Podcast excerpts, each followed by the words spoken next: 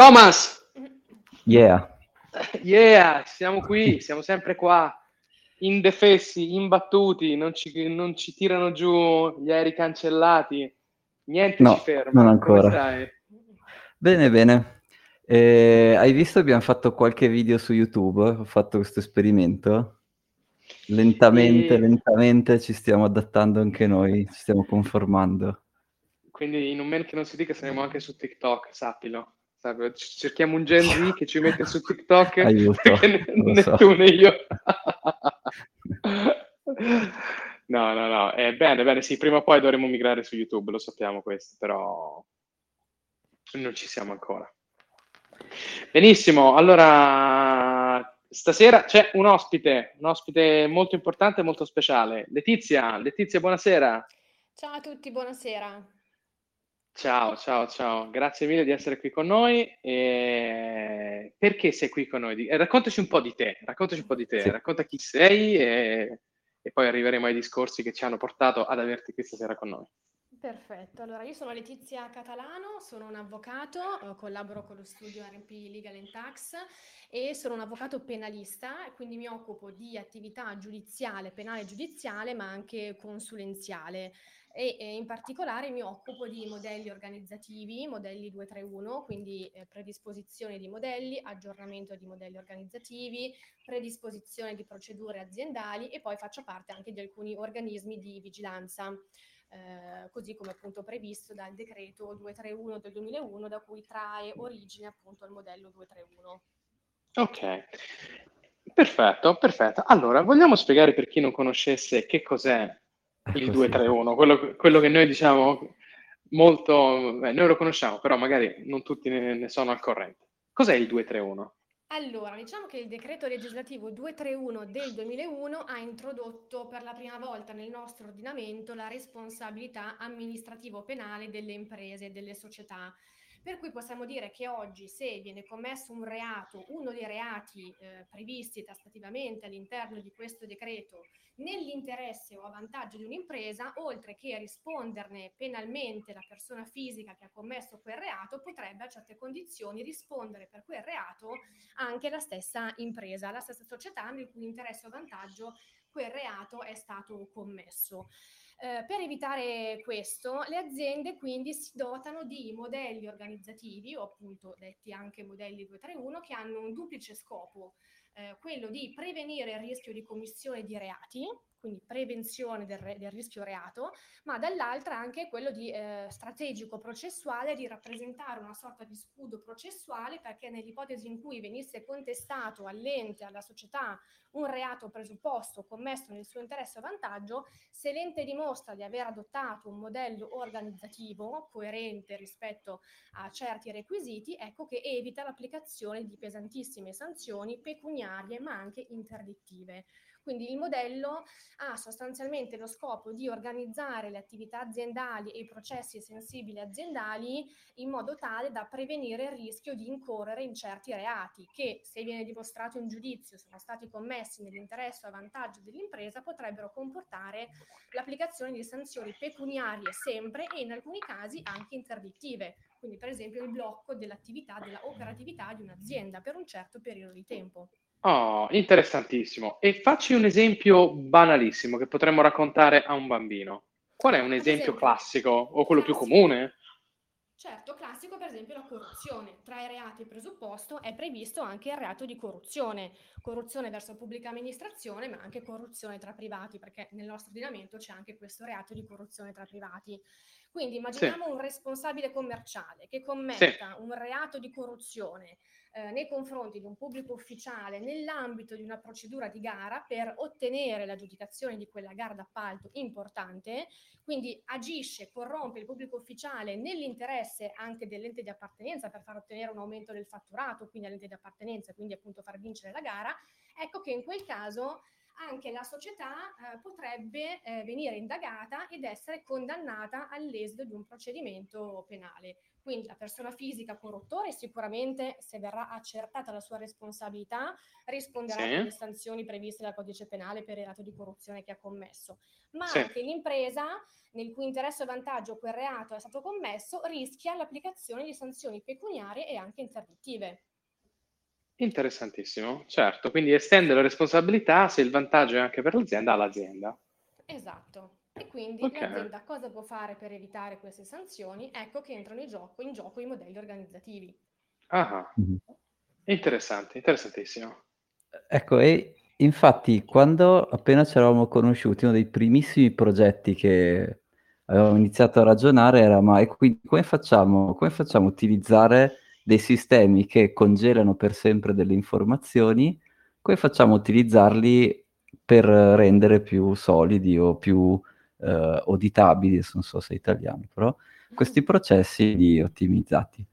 Ehm, poi però quella cosa io non ero riuscito a seguirla tanto bene, però una- un passaggio che mancava e che poi magari invece Federico ci aiuterà è che c'erano appunto tutti questi passaggi, poi magari ci farei qualche esempio, che comunque richiedevano dei software, diciamo, dedicati, no? E invece di per sé una blockchain non, non è che non fa questa cosa di, di suo primo mestiere, può congelare delle prove, ma vuol dire come generare quelle prove, come orchestrare tutto il processo, quella è una, è una parte, diciamo, diversa. Sì. Eh, non so, ma quindi la mia prima domanda sarebbe, mm, ci fai un esempio magari anonimizzato, però ci, non so, una- un cliente che hai seguito, quanto gli costa scoprire ad una società che non è aderente a questa cosa? Quindi eh, no- non che abbia fatto un reato, però diciamo scopre che non è, non è protetta da questo punto di vista qui. Anche questo ha dei costi o come funziona? Diciamo che in realtà il modello è facoltativo, quindi non c'è nessun Mhm. obbligo di adottare un modello organizzativo, però poi è chiaro che se viene commesso un reato e la società è Mhm. scoperta, rischia le sanzioni che dicevo prima. Ah, Ma ok. ehm, ecco, il modello in realtà eh, ha anche una funzione di migliorare l'organizzazione aziendale. Quindi intanto viene predisposto attraverso un'attività di risk assessment, di gap, di gap, eh, analysis, in cui vengono coinvolte le funzioni aziendali impattate nei processi sensibili, per esempio acquisti, per esempio selezione del personale, per, es- Mhm. per esempio fatturazione. Vengono valutati i processi, quindi si capisce se appunto il processo è formalizzato, disciplinato, se vi sono dei presidi di controllo effettivamente in grado di prevenire il rischio di commissione di reati in questi processi. Eh, quindi si costruisce un documento che appunto un risk assessment, una gap analysis, dopodiché si predispone il modello organizzativo vero e proprio che consta eh, di una serie di protocolli comportamentali che prevedono norme di comportamento da osservare per mitigare il rischio di commissione di questi reati. Quindi il modello appunto mh, passa Ah, ah. attraverso un processo di organizzazione aziendale volto sempre alla prevenzione dei reati. E Letizia, perdonami, questo è super interessante per me perché comunque non ne so moltissimo. Quale- qual è un esempio di questo? Cioè, immagina la persona, il capo commerciale, il capo gare, qual è il- il- il- il- la struttura aziendale che, che fa sì che lui sia disincentivato o comunque ci siano dei controlli per minimizzare il rischio di quello che dicevi prima, corruzione, to. Ecco, allora, intanto diciamo che i, i principi generali della 231 sono segregation of duties, tracciabilità e documentabilità delle operazioni e archiviazione.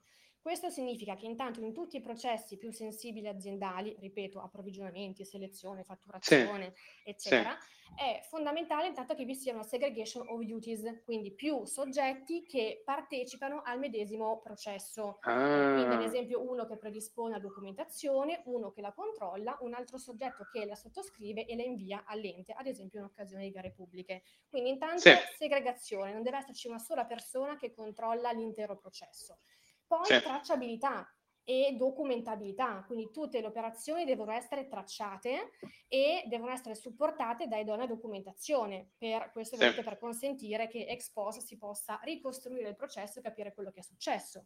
E poi sì. archiviazione, quindi anche qui archiviare la documentazione eh, che riguarda un'attività o un processo, così che anche in caso di contestazione o di ispezione siamo in grado di dimostrare perché si è operato in un certo modo e non invece in un altro. Quindi questi sono principi, diciamo, generali di comportamento, ma eh, che devono trovare applicazione in tutte le aree eh, sensibili. Molto questi interessante. Processi, Ecco, questi processi poi vengono calati proced- nei protocolli di comportamento generici, ma anche nelle procedure operative che descrivono sì. chi deve fare che cosa.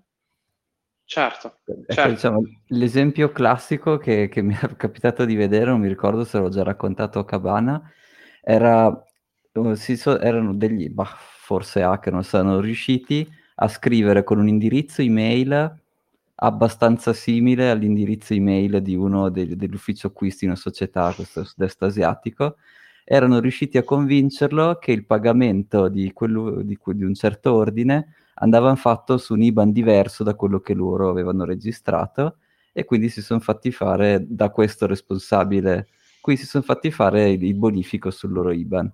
E questa cosa qua, eh, chiaramente non so Letizia, puoi dirci tu quali vari errori eh, cioè, è un caso semplice, però è così semplice che mette in luce degli errori ovvi, insomma. No? Sì, questo è un caso di in realtà reato di truffa o frode informatica a danno dell'azienda. È un caso molto diffuso. Mi è successo qualche mese fa, mh, durante le vacanze natalizie in realtà, eh, mm. che un'azienda avesse appunto disposto un pagamento a favore di un finto fornitore, cioè questo fornitore si era ecco, esatto. sostanzialmente esatto. interposto tra il vero fornitore e il cliente aveva fornito il suo IBAN e l'azienda, eh, confidando che si trattasse del reale fornitore, aveva appunto disposto questo bonifico a favore in realtà del finto fornitore. Poi sono Ma riusciti per fortuna a bloccare l'operazione, però evidentemente qualcosa nel sistema dei controlli interni è mancato. Quindi, ad esempio, parlavo qualche giorno fa durante delle interviste 231 dell'anagrafica dei fornitori in questa azienda sostanzialmente mi dicevano che eh, chiunque dell'ufficio amministrazione, contabilità può modificare quando vuole l'anagrafica del fornitore inserendo un IBAN diverso. Quindi non si sa chi modifichi e per quale ragione lo stia facendo e quindi loro stessi mh, ammettevano l'importanza di avere dei sistemi, come dire, di alert che possono in qualche modo appunto avvisare quando qualcuno sta ad esempio manomettendo, modificando l'anagrafica dei fornitori. Quindi avere appunto dei sistemi intanto che tracciano le operazioni e che possano ricostruire ex post chi ha effettuato quell'operazione già potrebbe essere utile per disincentivare certi comportamenti dolosi. E poi eh, comunque appunto avere una, un'anagrafica con accessi limitati e poter in qualche modo avere appunto documentazione sempre a supporto eh, delle attività di modifica che vengono fatte dei dati è fondamentale. E ancora una volta avere anche qui dei, ah, degli alert, dei campanelli d'allarme eh, che, non so, invino appunto un alert, una mail al responsabile, immagino, dell'amministrazione o alla D e che gli informino, lo informino che qualcuno sta modificando un dato comunque sensibile. Questo certo. potrebbe essere sicuramente detto sia per prevenire truffe a danno di una società, ma anche reati presupposto eh, a vantaggio nell'interesse dell'ente, che possono quindi esporre poi l'ente a quello che dicevo prima, quindi una responsabilità amministrativa per il reato presupposto eh, commesso nel mm-hmm. interesse o vantaggio. Di esempi ne avremo moltissimi. Cioè, ci, ci, ci credete che questo che hai appena descritto è il documento descrittivo di un progetto che abbiamo fatto? Fantastico.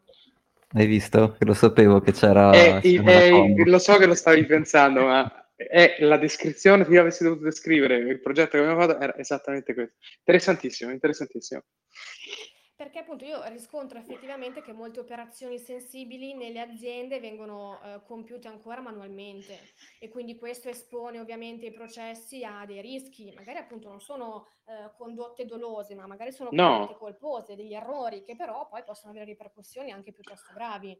Assolutamente, la, la, persona che è addetta a modificare i dati dentro il database, che non si accorge che un'email arriva, come, diceva, come dicevate voi prima, con una virgola diversa atta a scammare la persona stessa, è, è, è lei stessa vittima di questo sistema. Quindi, certo. Vittimo complice, vedo che c'è Luca che si, si, si sta sbracciando. Vittimo complice è sempre un po' difficile capirli, però vabbè, insomma, dai, sì. Ecco.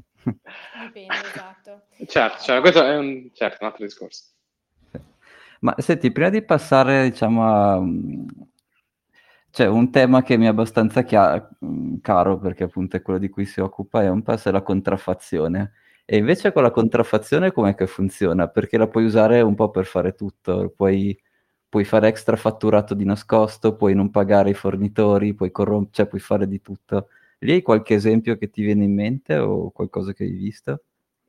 Sulla contraffazione eh, siamo stati coinvolti in un processo in cui indagato era ad esempio il legale rappresentante, ma anche la società, perché la contraffazione rientra in questi reati presupposto mm-hmm. 231, e si contestava all'ente di aver acquistato dei prodotti contraffatti dalla Cina mm-hmm. e aver rimessi in commercio in Italia, quindi ovviamente yeah. con un notevole vantaggio economico per, per l'azienda. E quindi appunto indagine, il processo ora in corso, quindi in realtà eh, mm-hmm. l'imputato è il, mm, diciamo, il legale rappresentante di questa azienda, ma anche la, la società. Quindi ci sono dei rischi ovviamente anche per quanto riguarda poi eh, tutta la disciplina di, di marchi di, della proprietà intellettuale. Ecco, quindi anche quello sicuramente è un'altra area di rischio. Oppure facevi l'esempio di fornitori, fatturazione, eccetera.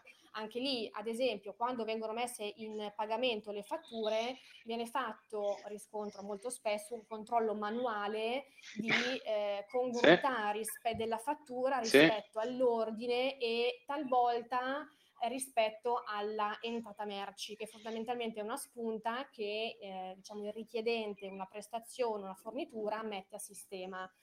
E appunto quindi manualmente un operatore dell'ufficio amministrazione verifica che vi sia coincidenza, però effettivamente sì. eh, un sistema così costruito ancora una volta si espone a dei rischi.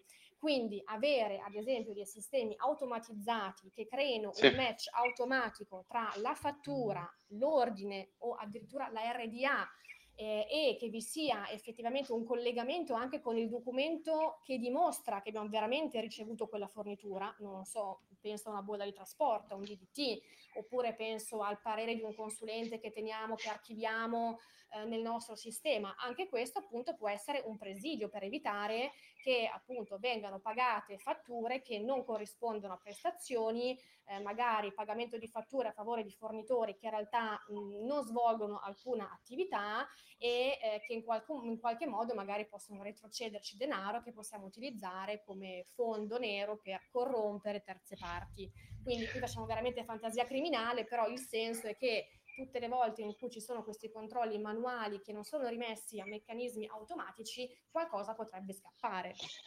Eh, Letizia, qui tu mi, mi, inviti a nozze, cioè mi inviti a nozze proprio perché, perché una casistica enorme, enorme, e scusate se inter- eh, arrivo a gamba tesa su questo tema, dei progetti che noi facciamo è la verifica del PO, perché è esattamente come dici, come dici tu, virgole sbagliate sui prezzi, prezzi eccedenti quelli stabiliti dai contratti quadri, eh, errori sulle bolle di trasporto, merci non consegnate, errori di contrattazione, questa roba automatizzata crea dei savings che io ho le metriche sulla quantificazione e sono numeri enormi, ma anche semplicemente per, il, per la distrazione, per l'errore, per la negligenza, si, parliamo di cifre veramente grandi. Eh, su cui sistemi automatizzati che fanno controlli, verifiche incrociate su due, tre, quattro parametri vanno a ridurre questi, questi valori praticamente a zero.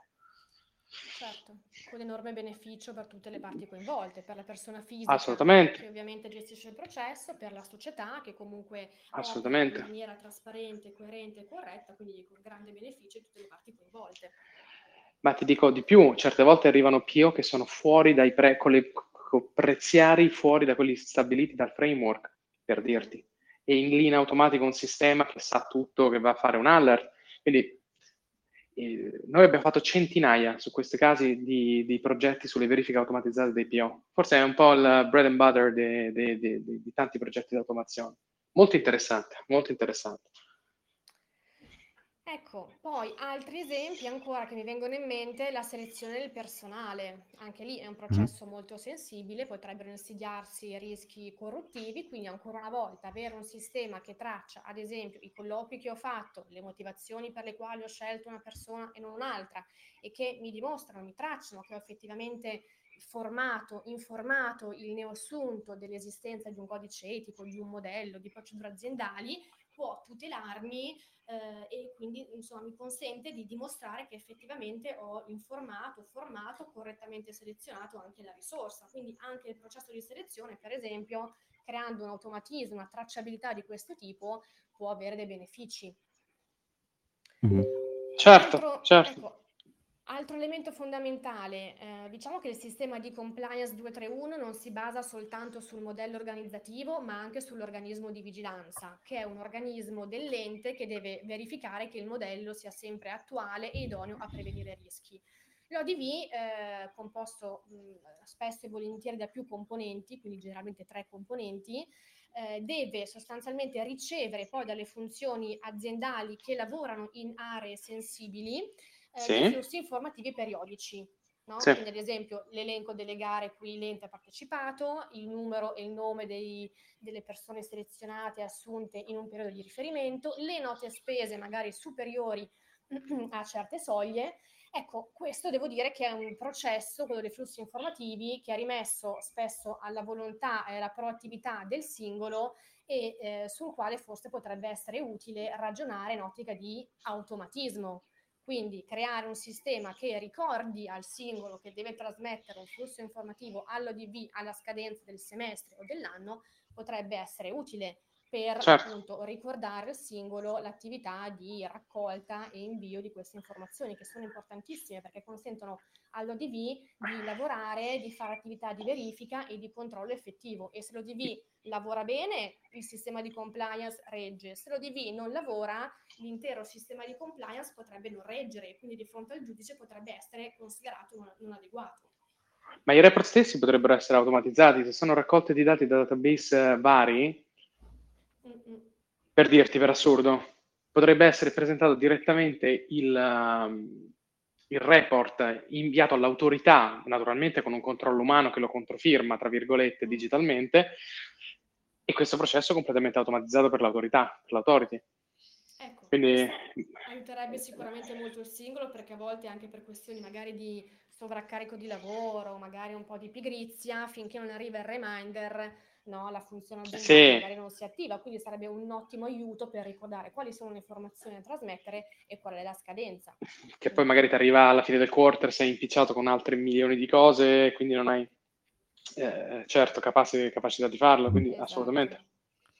Ecco, ma io invece farei una domanda, cioè, hmm, una cosa un po' futuristica, immagino, rispetto soprattutto a magari i clienti qui in Italia, ma cioè, qualcuno ha mai messo in discussione cioè, il fatto che io scrivo un dato in un database o che non lo scrivo, o che lo cancello, o che lo metto, o che metto il dato che serve nel giorno che serve?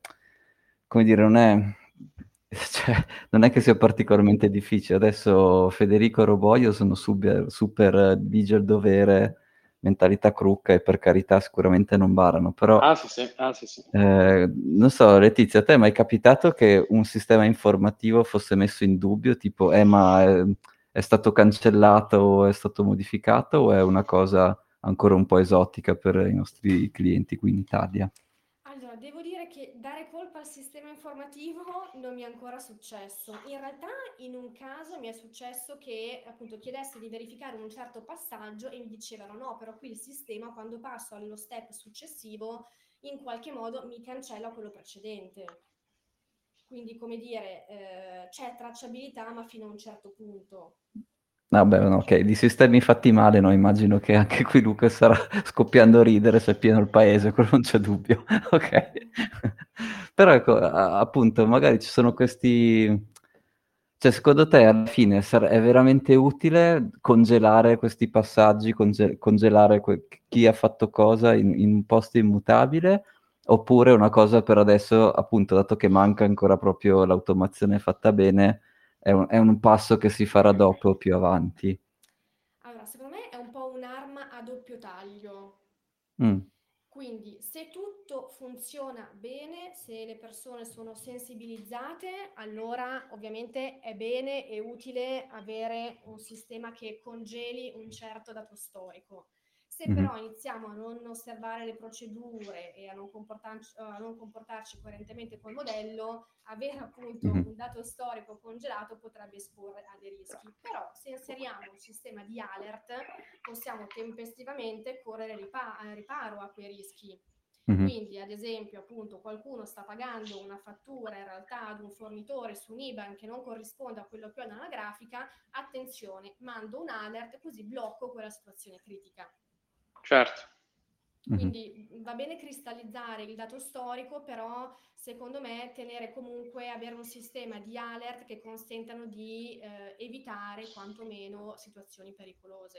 Ecco. ecco, invece è dal punto di vista di Roboio, quindi del, del provider IT che fa questi sistemi di automazione, per proteggersi da clienti furbi che magari ti cercano di dare la colpa, anche questa è una cosa che non esiste ancora come casistica, o è una cosa che hai visto, qualcuno che cerca di rigirarti, non so, io in Italia ho visto di tutto, quindi sinceramente non mi stupirebbe, però magari invece essendo dei progetti nuovi, magari non vi è ancora capitato, quindi il cliente che dice no, il tuo sistema non funziona e quindi o non ti pago o, so, o, mi, o scarico le mie responsabilità su di te. Eh, questa cosa è, boh, è, è, una cosa a cui siete sensibili o per adesso non è, cioè non è ancora pratica? Al momento, al momento non, non, è, successo. Devo dire che poi come mh, informatizzazione eh, noi avvocati eh, su queste tematiche stiamo iniziando a lavorare non da molto, nel senso che iniziano a, a, essere diffusi dei software, per esempio, per creare, per predisporre risk assessment. Eh, mm-hmm. Quindi attraverso degli algoritmi viene calcolato il rischio lordo e poi il rischio netto di commissione di reati in certi processi sensibili aziendali. Quindi per il momento ci stiamo spingendo un po' eh, su questi fronti.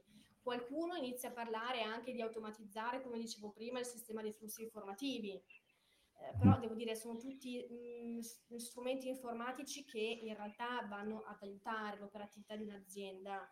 Sì. Eh, per cui lato appunto cliente non, non, vedo grande ostruzionismo, ecco, almeno fino, fino eh, no, e, e, se invece facessi la stessa eh, domanda a Federico, cioè a te invece? Es- eh. Esatto, allora io, la, mm, io, credo di aver inquadrato qual è il tuo, la, la, il, dove stai andando a puntare il discorso, nel senso se che prendi il cliente del malandrino che ha la capacità di modificare un dato per rivoltare la frittata contro i provider di servizi, è qualcosa che succede. Forse ora non siamo a quel livello di sofisticatezza, mi sembra di capire da Letizia, ma dovesse succedere, dov'è la combinazione delle nostre tecnologie che entra in simbiosi qua? esiste una tecnologia di automazione che si chiama process mining, che va sostanzialmente a prendere i log digitali delle operazioni informatiche. Se queste vengono modificate da un hacker, vengono modificate. Mhm. Quindi io posso dire che la, la, il, l'IBAN del, del la, cambiato Mario al posto che Giuseppe, mentre è stato Giuseppe.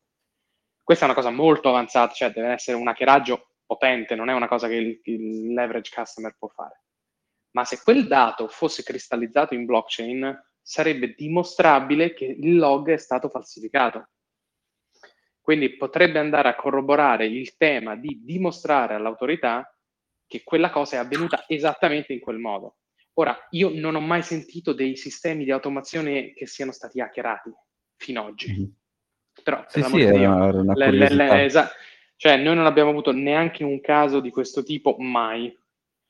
E, però, sai, l'NS, la CIA, se ci si mette, può fare di tutto per dirti, non so, un ente. Cioè, senza, esistono hacker di tutti i tipi in tutto il mondo, non so, i russi, se si mettono lì oggi, hanno hackerato l'agenzia delle entrate, quindi figurati, tutto è possibile nel mondo informatico. Quindi io oh, che mi hanno tolto un po' di tasse, speriamo. o me le hanno messe, non lo so ormai. quindi forse è lì quando va notarizzata un'informazione, quando va mm. cristallizzata su una blockchain, è lì che poi è immutabile. Quindi io la vedo, la vedo così. Sul tema automazione, eh, qui le, le, le, il cielo è la, il limite qua. Eh, tu dici un giorno che esiste un, un, framework legislativo che dice che questo va cristallizzato per essere dimostrabile, lì secondo me entra molto in atto. Eh. Mm-hmm. Ecco, no? e invece sui pagamenti, cos'è che mi potete raccontare qualcosa? Cioè, uh, i pagamenti adesso, queste società che, voglio, che si scambiano appunto, so, ti do la bolla di spedizione e tu mi sblocchi i soldi con, so, un bonifico, ok? Però ad esempio questa cosa qui, se tu la guardi dal punto di vista di Bitcoin, tu puoi mettere il tuo pagamento in un indirizzo, in un indirizzo escrow, quindi un escrow account, e il pagamento viene sbloccato solo, cioè la chiave per sbloccare quel pagamento è la bolla di spedizione, quindi come dire, da un lato aiuta il, il fornitore a vedere che effettivamente ci sono i soldi per pagarlo, dall'altro eh, fa in modo che questo questo fornitore venga pagato solo con la bolla di spedizione firmata dal ricevente, quindi che dimostra che lui effettivamente ha ricevuto la merce. Questa cosa qui nell'ambito dei pagamenti è dire, un problema che avete visto? Sarebbe una cosa utile da introdurre, un, dire, un sistema in cui non puoi barare, in cui dimostri effettivamente che se uno ha preso i soldi, per forza l'altro deve aver ricevuto la merce. Questa cosa qui come la vedete? Ottimo presidio perché appunto eh, preverrebbe non soltanto reati di corruzione ma anche reati tributari. Eh, quindi eh, se io effettivamente dimostro che sto pagando una fattura collegata al famoso ordine di prima, ma collegata anche a una bolla di trasporto effettivamente ricevuta, eh, ovviamente posso dimostrare che tutto il processo era trasparente e, e coerente. Devo dire che spesso eh, attraverso fornitori e consulenti si creano provviste illecite che possono essere utilizzate per corrompere, per esempio, pubblici ufficiali o per commettere altri reati. Quindi il processo eh, che riguarda il ciclo passivo è un processo estremamente sensibile. Quindi mm-hmm. avere un sistema di automatizzazione, di tracciabilità e controlli incrociati sicuramente è un ottimo presidio e lo scopo deve essere quello di dimostrare sempre che sto pagando una fattura che è collegata a una prestazione effettivamente ricevuta dal fornitore o dal consulente. Quindi io ho effettivamente ricevuto quella merce, ho effettivamente ricevuto quella prestazione. Se io posso dimostrare questo, ovviamente eh, non possono contestarmi alcunché, però devo mantenere la traccia di quello che ho fatto, delle motivazioni sottese poi al pagamento della fattura. Mm-hmm. E invece tu, Federico, cioè Roboio i pagamenti cos'è che gestisce? Fa, riesce a fare bonifici o, o, o no? Non interagisce ancora con i circuiti bancari? Eh, assolutamente sì, noi con i circuiti bancari facciamo varie cose, ad esempio la, la, la, la riconciliazione degli statini con le uscite, cioè ti arriva lo statino dalla banca, dice hai fatto X transazioni, tu lo controverifichi con, con i tuoi sistemi contabili, vedi, fai i controlli incrociati. Tutto mm. quello che va nel controllo, autorizzazione, verifica, eh, integrazione di dati per qualunque scopo, reporting, eh, eccetera, eccetera, eccetera, a livello di ciclo attivo e passivo è largamente automatizzato, ma ti direi di più, è la base. Tantissime volte, ma ti dico non scherzo, centinaia di progetti nascono da lì Mm-hmm. Nascono e poi vanno su fasi di iper, iperautomazione, scalabilità, eccetera. Ma questi passaggi che comunque, se ci pensi, sono meccanici, ripetitivi, assolutamente verificabili, perché comunque sono cifre, eh, numeri, eh, documento di qua, documento di là, libro contabile, statino bancario, sito, eh, framework uh, contrattuale, altamente automatizzabili, altamente. Eh, però questo è ex post, no? Cioè, dopo che ho, quindi a fine mese ricevo l'estratto conto e vedo gli, i miei ingressi e le mie uscite, però effettuare il pagamento, quella è una cosa eh, che può interessare, che interessa o che non è ancora nello scopo? Effettuare il pagamento può essere automatizzato, io presumo che ci debba essere... Allora, esistono dei, dei, dei progetti che abbiamo fatto dove sotto una certa soglia i pagamenti vanno in automatico, o il controllo dei pagamenti o la verifica dei pagamenti Mm-hmm. Sopra una certa soglia, di solito lo si vuole controllare, ci, ci, ci deve essere un passaggio mm-hmm. umano. Certo. Ma la verifica dei dati del pagamento è quello che prende tempo. Sto pagando la roba certo. giusta? Sto pagando il, co- il, corretto ammontare? Sono stato fatturato giusto? È vero che la roba è arrivata? È vero che la roba è corretta? Non ci sono danni? Eccetera, eccetera. Sì, ecco. Cioè, diciamo però dal punto di vista 231 lì è troppo tardi, no? Quindi ormai il pagamento l'hai già fatto, quindi, quindi ok, ti stai accorgendo. No, dico, dico di... prima, dico prima, dico mm. prima che il pagamento venga emesso. Quindi tu controlli mm. tutto mm-hmm. e poi puoi mettere, te, teoriche, tecnicamente è possibile ingegnerizzarlo, cioè tu puoi ingegnerizzare che se tutti i dati sono giusti, poi il pagamento va in automatico, quindi poi il criterio di trigger del pagamento è a discrezione, la tecnologia permette assolutamente di farlo. Mm-hmm. Ok. Non so se risponde... Viceversa bloccherebbe se invece questo controllo three-way match non darebbe, insomma, non, non desse esito positivo. Assolutamente sì. È ingegnerizzabile a piacere, Letizia, per dirla in soldoni. È ingegnerizzabile a piacere. È ingegnerizzabile che può andare in automatico, è ingegnerizzabile che se c'è un errore lo dice, lo dice a te o lo dice a Thomas o lo dice a me. È a discrezione totale quello che può succedere. Ecco, ma eh, cioè, dal punto di vista di utilizzare Bitcoin, no? Alla fine interessa solo se può essere usato come pagamento, oppure dovresti usare qualche, mm, diciamo, Tether o qualcosa di simile per simulare i dollari o gli euro.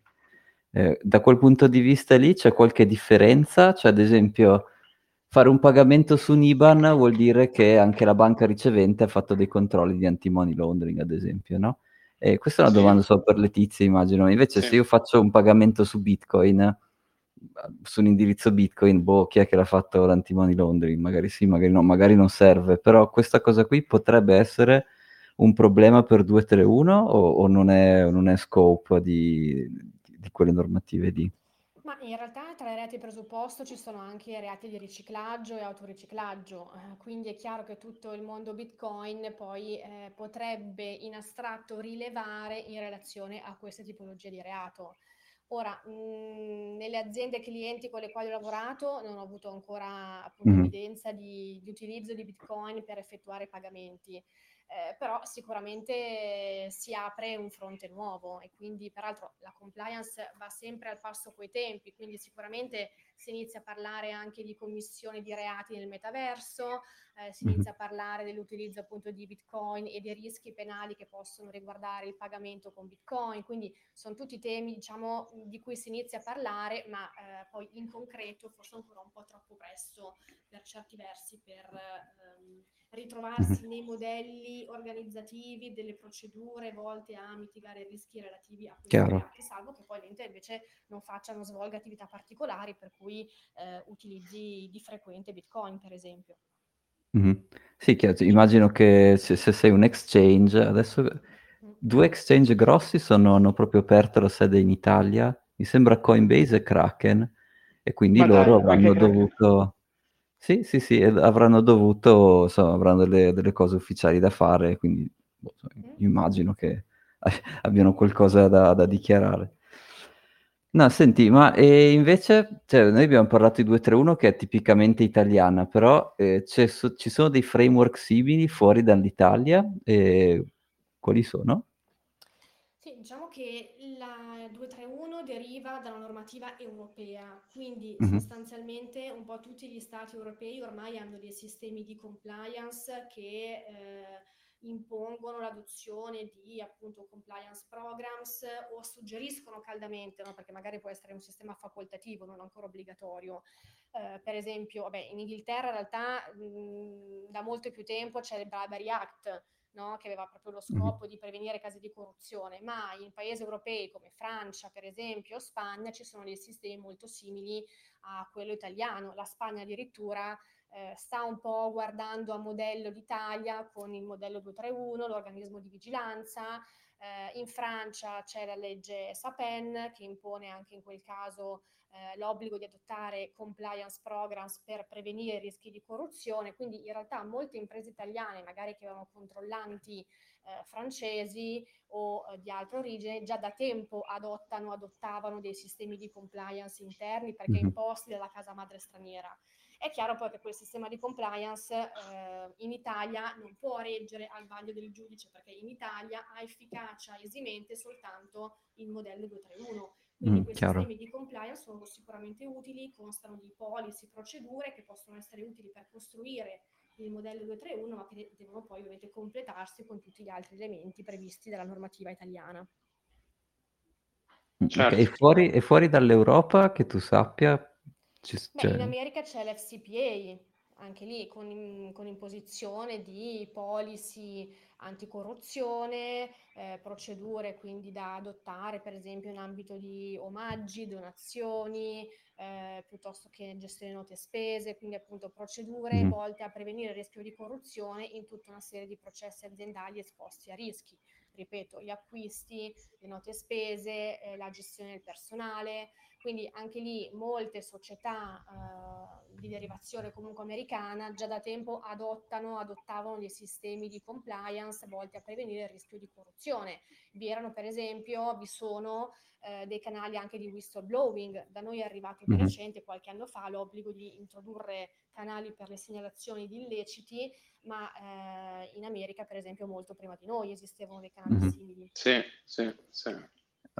Posso, cioè, ma ci sono dei numeri, cioè quanto, oh, non so se c'è una statistica, però da prima che fossero obbligatori questi modelli a dopo, adesso che lo sono, cioè, che cos'è che si è registrato? Un calo delle corruzioni o un venire alla luce di più corruzioni? Cioè, come, cioè, cioè no, non mi è chiarissimo, cioè, è una domanda un po' più generale, non, non è proprio tecnica, ma a livello di, del sistema, che cos'è che cos'è che uno vuole monitorare, cos'è che uno sta migliorando? Ma eh, dovrebbe migliorare l'attenzione per certi temi. Considera appunto per esempio la corruzione, considera che non soltanto gli enti privati hanno questo, in realtà non è obbligo, però questo suggerimento molto forte di adottare modelli organizzativi, ma mm-hmm. che anche gli enti pubblici a loro volta hanno questa volta l'obbligo di adottare piani anticorruzione. Chiaro. Quindi se lato fornitore e lato cliente c'è un'attenzione particolare per la prevenzione del rischio corruttivo, eh, tendenzialmente dovrebbe esserci una riduzione dei casi di corruzione. Ora non so certo. se questo effettivamente sia accaduto in questi anni, però vedo che sicuramente c'è molta attenzione rispetto mm-hmm. a questi temi. Ripeto, sia lato fornitori privati che lato clienti pubblici che indicano appalti. Poi i casi di corruzione comunque ci sono lo stesso, nel senso si verificano lo stesso. Eh, però sicuramente l'attenzione eh, in azienda per certi temi, secondo me, in questi ultimi anni è aumentata. Certo. Vi sono procedure, vi sono questi canali di segnalazione eh, e insomma diciamo che anche l'adozione di questi sistemi di compliance dovrebbe essere un po' un deterrente per verso la certo. di reati. Eh, c- eh, certo, la responsabilità estendibile all'azienda insomma, diventa più grave la cosa anche dal punto di vista di chi la compie. Ecco. Esatto. Sì, io avevo visto una startup che faceva data mining sui bilanci e identificava, eh, offre servizi a pubblica amministrazione e identifica quelle società che sono a rischio di aver fatto operazioni sospette da, dai loro bilanci, insomma. E quindi mi chiedevo, però, se tutti poi, cioè, o, o riesci a far sparire completamente questa cosa, oppure eh, questo, tutti questi fenomeni iniziano a, dire, a, a passare sotto banco. Però e volevo capire se c'era una metrica per capire bene questa cosa qui, o, però boh, si vede che non lo so, mi farò una ricerca, era una curiosità mia considera che comunque sono questi sistemi, di compliance, eh, diciamo, orientati a creare dei circoli virtuosi, quindi mm-hmm. i clienti, anche magari appunto grandi clienti pubblici che indicano gare, inseriscono sì. nei punteggi per l'aggiudicazione della gara tra i vari requisiti anche il modello 231, per esempio. Ah beh, certo. Quindi si crea appunto un circolo virtuoso per cui se vuoi lavorare con certe aziende grosse, devi ovviamente avere anche tu un sistema volto a prevenire, ad esempio, il rischio corruttivo quindi certo. era questo meccanismo appunto virtuoso. Poi devo dire di best practice. Esattamente. Poi i vantaggi dell'adozione di un modello di sistemi di compliance di questo tipo sono notevoli, quindi non soltanto quello di evitare le sanzioni pecuniarie e interdittive, ma anche appunto vantaggi reputazionali, eh, maggiori punteggi nell'ambito delle gare, Mm-hmm. Eh, sicuramente organizzi meglio le attività aziendali, quindi riduci anche i rischi e eh, sei eh, più apprezzato anche da, dai vari stakeholders. E ripeto, quindi insomma ci sono le ripercussioni non soltanto economiche ma anche di immagine che sicuramente spingono molto sull'adozione di questi sistemi e eh, spingono l'intera filiera ad adottare sistemi di prevenzione dei, dei rischi. Certo, certo. Ecco, sì, hai anticipato un po' mia, una delle mie ultime domande che era appunto, ma e quindi oltre a mitigare i rischi, cos'è che guadagni? E no, mi è sembrato di capire che appunto già il fatto di poter partecipare a bandi pubblici, avere un punteggio migliore, già quello è sicuramente positivo, poi la tua reputazione è super importante, dipende un po' dal tuo settore, però Eh, ad esempio nella logistica, quelli che sento io, uno dei loro, cioè uno dei problemi di, di quelli che si vogliono occupare di combattere la contraffazione è proprio non avere la reputazione dello spedizioniere, eh, diciamo, tranquillo che lui deve spedire e basta e non si occupa di che cosa c'è dentro il cargo. E, e quindi no, la reputazione è anche una cosa che capisco molto bene. E, e però se, se, poi inoltre la, la, colleghi all'automazione, questa è una roba esplosiva, no Federico? Sì, sì, sì. Perché moltissimo di quello che va nel, nel 231 sono processi di, da quello che ci ha raccontato Rizzo stasera, che sono non poco ma largamente automatizzabili. E abbiamo centinaia di casi in quella direzione. Sì, guarda, che... No, prego. Sì, vai, vai Letizia. Mi riaggancio a quello che diceva prima Thomas. Eh, considera che in alcune aziende grosse multinazionali, prima di fare delle operazioni, ma anche banalmente delle ATI con certi clienti, fanno con certi partner eh, fanno delle verifiche, delle due diligence molto serrate, quindi attraverso mm-hmm. anche database vanno a vedere se l'azienda ha avuto dei precedenti penali per reati presupposto, ma anche se gli amministratori di quell'azienda hanno avuto dei certo. coinvolgimenti certo. in procedimenti ah. penali presupposto. Quindi la prevenzione certo. è ovviamente l'obiettivo cui devono tendere, secondo me, le aziende per poter ormai fare business. Cioè, se certo. vengono uh, la commissione di reati, eh, possono fare business con certi interlocutori. Diversamente farebbero, secondo me, difficoltà. Poi devo dire che i sistemi di compliance eh, si prestano molto ad essere applicati a grandi realtà multinazionali, eh, quindi le PMI fanno un po' fatica a comprendere mm-hmm, i vantaggi sì. di questi sistemi di compliance, ma in realtà eh, a volte appunto trascurano che eh, i sistemi di compliance consentono anche all'azienda di organizzarsi meglio, quindi mh, organizzare le attività aziendali in maniera chiara, trasparente, evitare no, situazioni di rischio, quindi in realtà sul lungo periodo poi i benefici arrivano anche alle PMI. Poi spesso certo. le PMI hanno dei sistemi gestionali, non so, eh, sistema gestionale sicurezza, piuttosto che ambiente, le varie ISO, e quindi se hanno già un sistema gestionale adottato con delle procedure, appunto, ripeto, per prevenire casi di infortuni sul lavoro o reati ambientali, il passo verso la costruzione del modello è veramente breve. Quindi certo. insomma, basta poco per avere uno strumento che è il modello che consente prevenzione ma anche copertura in caso poi di contestazione di un illecito. Eh, ecco appunto, però dal punto di vista pratico, cioè io voglio fare questa cosa e com'è che funziona? Ti chiamo e co- com'è che funziona? Non... Cioè, fa- fammi un po' un esempio di, cioè, pra- all'atto pratico. Applicazione. Eh, esatto, com- com'è che funziona? Bisogna fare delle interviste, com- come funziona? Esatto, si parte con, eh, con, delle, con le interviste alle funzioni, diciamo, ai responsabili delle varie aree aziendali sensibili, quindi responsabile acquisti, amministrazione, finanze, eccetera. Eh, dopodiché si predispone questo risk assessment e gap analysis, quindi si individuano, si mappano i processi sensibili aziendali, eh, si ovviamente valuta il rischio lordo di commissione di reati nell'ambito di quei processi e poi il rischio netto, cioè al netto delle procedure, dei presidi, dei controlli che mhm. l'ente ha già adottato. Dopodiché si eventualmente individuano azioni di miglioramento e si predispone il modello organizzativo con una parte generale più discorsiva, più diciamo teorica, e una parte speciale in cui ritroviamo elencati i singoli reati rilevanti per, per, la singola società e in cui ritroviamo i protocolli di comportamento da osservare nelle varie aree sensibili per evitare di incorrere in reati o per mitigare il rischio di commissione di reati. E nella parte speciale poi si richiamano però anche le procedure operative che l'ente ha già predisposto eh, o i sistemi gestionali che l'ente ha già adottato. Quindi eh, diciamo che è un lavoro di integrazione, no? di compliance integrata, certo, integriamo certo. il modello con tutti gli altri sistemi di controllo che la società ha già adottato. Certo, certo, certo, certo, ha molto senso. Ma, e quindi diciamo l'output del, del tuo progetto legale è una se- serie di vabbè, diciamo, specifiche su come dovrebbe comportarsi la, la società e anche per una serie di feature richieste ai software che utilizza o, o, o, o no. Cioè, come dire, lavorate assieme alla parte IT o la parte IT poi prenderà in eredità quello che voi fate come output e, e basta?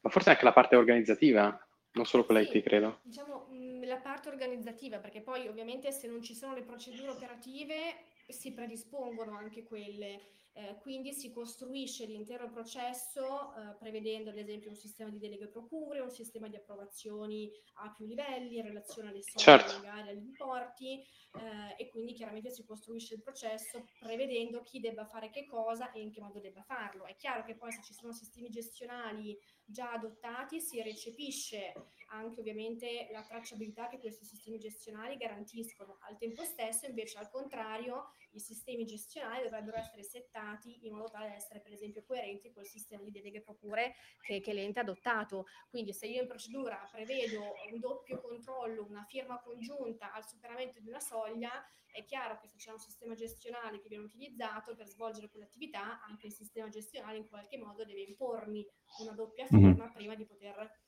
eh, procedere con, con, il resto dell'attività. Certo.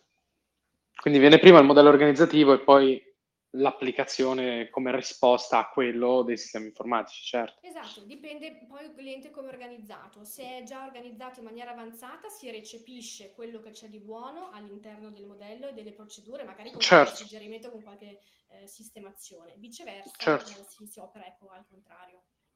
Certo, certo, certo, certo, certo, certo. Ecco, mi era venuta in mente una cosa perché sicuramente Luca si era messo a ridere prima, ma magari ce la racconterà un'altra volta, quando eh, stava discutendo che per fare business con alcuni tipi di società tu devi avere anche i tuoi amministratori, tu società e anche i tuoi amministratori, dovete avere una fedina penale pulita, insomma, essere, non aver mai fatto certe cose.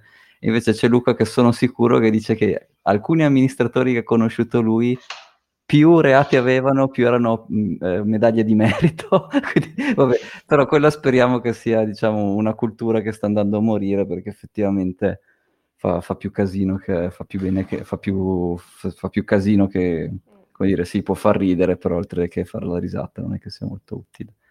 Eh, so. però, però, hai riso, però hai riso, ti abbiamo sentito. sì, sì, no, ma c'è... dei problemi ecco all'azienda. Sicuramente sì. sì ecco. No, ma, Vabbè, ma li ha creati. Dei posti infatti... se, dove se non hai almeno un paio di condanne non sei nessuno, eh? cioè non hai ecco, nessuno. esatto. cioè, gli stagisti esatto. lì sono quelli con la fedina pulita. Eh.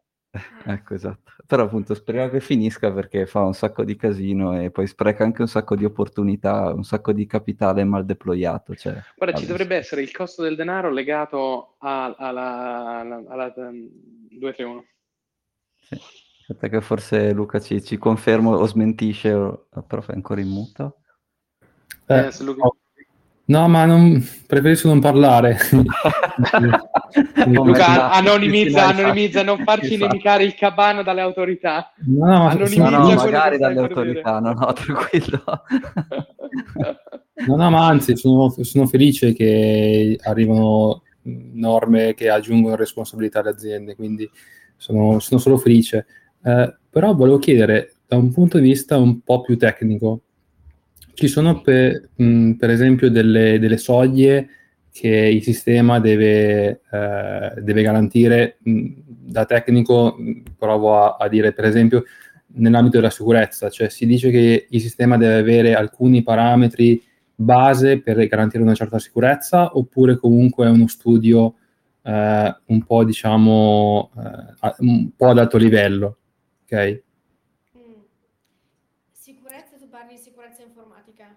Mm, sì, però mm, cioè, nel mondo informatico molto spesso dovresti dimostrare di avere delle, non dico delle certificazioni, ma comunque delle buone norme sulla sicurezza come prevenzione di attacchi, su eh, processi da eseguire a fronte di attacchi, ma anche tecniche, per esempio, di backup dei dati o, o se avevamo detto prima, un qualcosa di cercare di eh, rendere le cose mh, eh, rendere diciamo, i backup Cont- contra- confermare, controfirmare le backup per renderle diciamo, sicure e vedere se qualcuno poi li modifica successivamente. Cioè sono delle procedure, eh, dei requisiti un pochettino più specifici a livello tecnico. Sì, questo può essere sicuramente utile. Mm, tra i reati di presupposto c'è anche per esempio il danneggiamento di, di informazioni, di file o l'accesso abusivo al sistema informatico di un terzo. Quindi se ho un tracciamento delle operazioni che vengono svolte dai singoli utenti, dai singoli operatori, sicuramente può essere un buon presidio.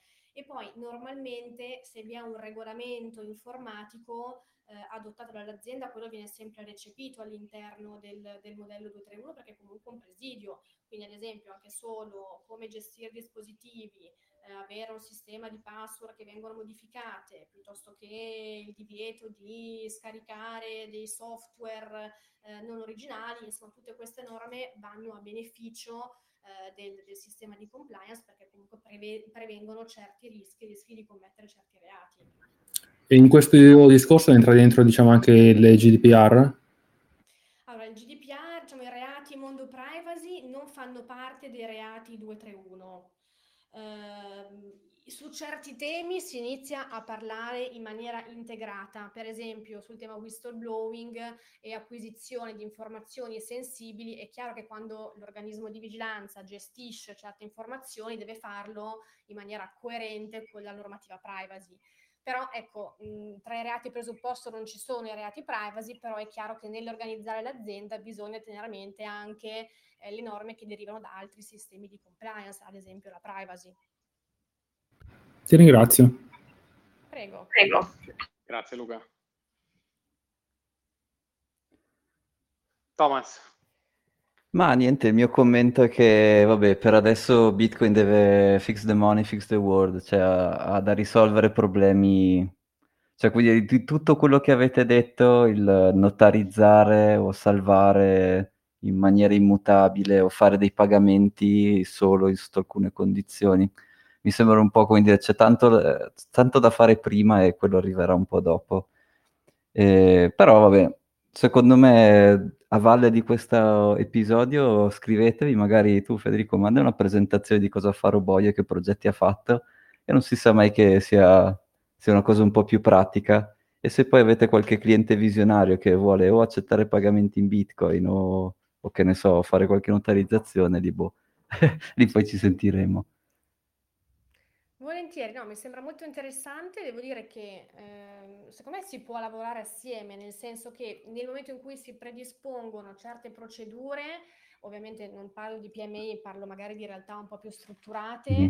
Si potrebbe pensare, quindi immaginare eh, ovviamente un sistema anche di notarizzazione, perché no? Perché alla fine i vantaggi per, per, per l'impresa sono duplici quindi hai tracciabilità, eh, hai archiviazione dei dati, eh, puoi ricostruire il processo diciamo ex post ma in qualsiasi momento, responsabilizzi i referenti aziendali, quindi secondo me diciamo che la compliance può lavorare, cercare di lavorare insieme eh, all'informatizzazione, insieme alla blockchain, quindi chissà magari nel prossimo futuro se non vedremo aziende appunto implementare sistemi di questo tipo.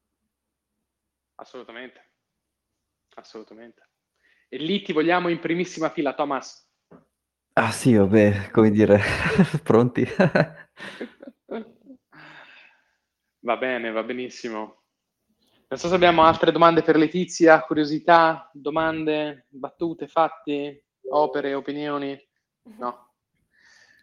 No.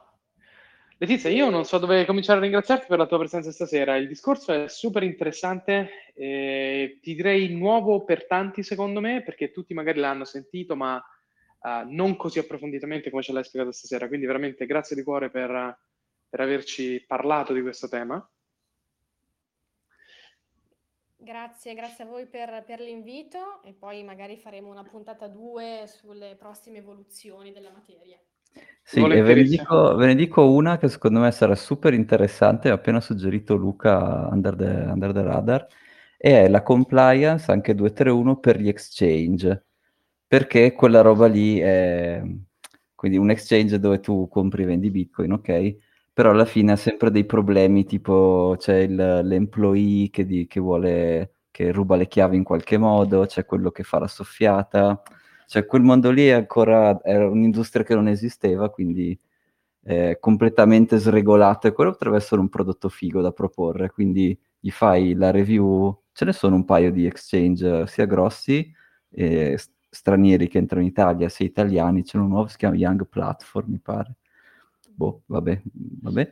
E tu gli vai lì con questo prodottino e spieghi, guarda, questo è il tuo step legale, questa è l'automazione di cui hai bisogno, e queste sono le, le best practice di sicurezza per, affinché ti puoi proteggere, puoi dimostrare che era vero che sei stato hackato e non, è, non sei tu che provi a, a rubare te stesso, perché alla fine molti di questi exchange alla fine rubano a se stessi, ecco, diciamo così.